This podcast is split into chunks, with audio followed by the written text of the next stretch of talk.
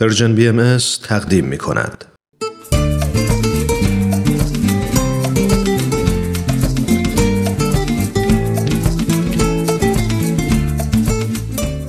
کاوشی در تعصب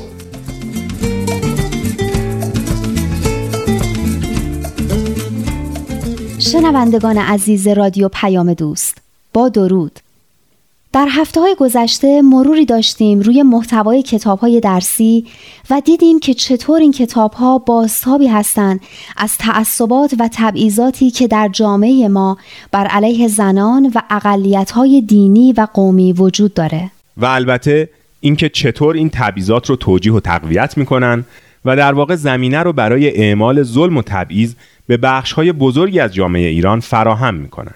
بهزاد خان سوالی که ذهن من رو به خودش مشغول کرده اینه که تعصب و تبعیضی که در مطالب کتاب های درسی القا میشه نسبت به چه گروهی شدیدتره؟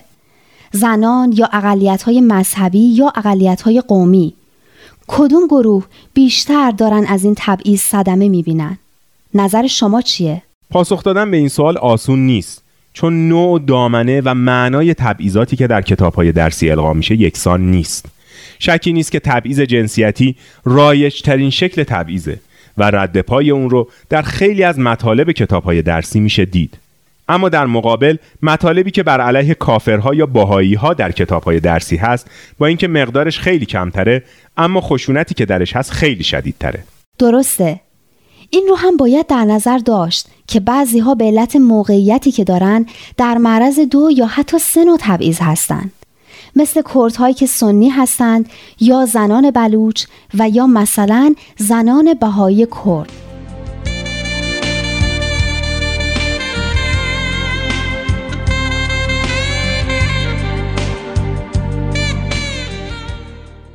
جنبه دیگه کتاب های درسی خشونتیه که در اونها موج می‌زنه.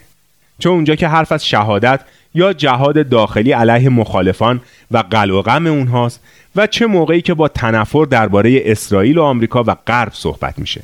اما خشونت کتاب های درسی به شکل مستقیم و کلاسیک خودش محدود نمیشه و شکلهای دیگه هم به خودش می‌گیره. مثل وقتی که کسی به خاطر کافر یا مشرک بودن، زن بودن، سنی بودن یا بهایی بودن از داشتن حق برابر با دیگران محروم میشه. یا به خاطر اعتقادات خودش مورد قضاوت و انتقاد قرار می‌گیره. کتاب های درسی دچار خشونت نمادین هم هستند. مثل اونجایی که افرادی رو تحقیر می‌کنن یا به کلی نادیده می‌گیرن و در واقع قربانی ناگفته های خودشون می‌کنن. کاری که کتاب های درسی می‌کنن تولید و باز تولید نگاه و فرهنگ مبتنی بر تبعیض و رد برابری انسان هاست که مربوط به دیدگاه سیاسی ایدئولوژیکی میشه که بر اساس اون نوشته شدن. میشه گفت مطالب کتاب های درسی زندانی این نگاه بسته منجمد و یک طرفه به دنیاست. اینه که کتاب های درسی میونه با تفکر انتقادی و امکان نقد همه پدیده های عالم که از مهمترین دستاوردهای دنیای امروزه ندارند و با برخورد هویتی که با مسئله دین دارند و با تقسیم بندی های خشک و جامدی که می‌کنن امکان همزیستی مسالمت آمیز و انسانی گروه های مختلف اجتماعی رو از بین می‌برند.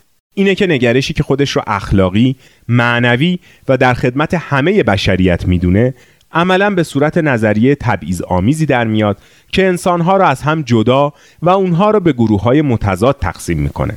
این نگاه برای مراسم و عبادات دین اولویت قائل میشه و معنویت و تزکیه نفس رو به حاشیه میرونه به خصوص که مطالب درسی از بالا و به صورت آمرانه به دانش آموزا و معلمات تحمیل میشه و اونا حق نقد یا حق آزادی بیان چندانی در این باره ندارن.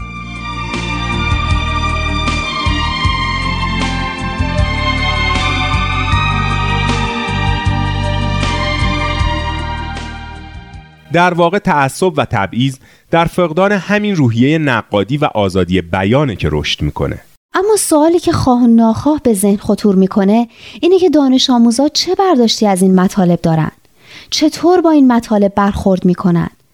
و آیا نظام آموزشی ایران در تلاش برای تحمیل جهانبینی و الگوهای رفتاری خاص خودش به بچه ها موفقه؟ آیا فرهنگ تبعیضی که در کتابهای درسی هست به الگوهای رفتار دانش آموزا تبدیل میشه؟ آیا ارتباطی که دانش آموزا با سایر امکانات فرهنگی و شناختی و مثلا اینترنت دارن تاثیر مثبتی روی برخوردشون با مطالب درسی داره؟ پاسخ به این سوالها کار راحتی نیست و یه تحقیق جامع می‌خواد. اما این رو می‌دونیم که در هیچ کجای دنیا دانش آموزا در روند یادگیری منفعل نیستند و تلاش های ایدولوژیک برای تربیت کارخونه ای انسان ها بر اساس الگوی رفتاری و کلیشه های از پیش ساخته شده در این دوران جهانی شدن با موفقیت زیادی روبرو نمیشن. درسته بهزاد خان. تحقیقات پراکنده هم که در این زمینه انجام شدن همین فرض رو تایید می‌کنن. و نشون میدن که اشکال مختلف مقاومت دانش آموزا و همینطور معلما و خانواده ها در مقابل برنامه درسی باعث شده که یه برنامه درسی پنهان به وجود بیاد. درسته ندا خانوم منم موافقم. شکلگیری و گسترش فرهنگ غیررسمی جوونا که در برابر فرهنگ رسمی قرار داره خودش نشونه واضحیه از عدم موفقیت یا عدم موفقیت کامل این نظام آموزشی در القاء نظریات خودش. مسلما این خبر خوبیه. به امید اینکه بالاخره روزی شاهد از بین رفتن این تبعیضات و بیعدالتی ها باشیم این برنامه رو به پایان میرسونیم. تا هفته بعد و گفتاری تازه در باب تعصب شما رو به خدای مهربان میسپاریم. خدایی که با همه مهربونه. از هر دین و قوم و مذهب و جنسیتی که هستن.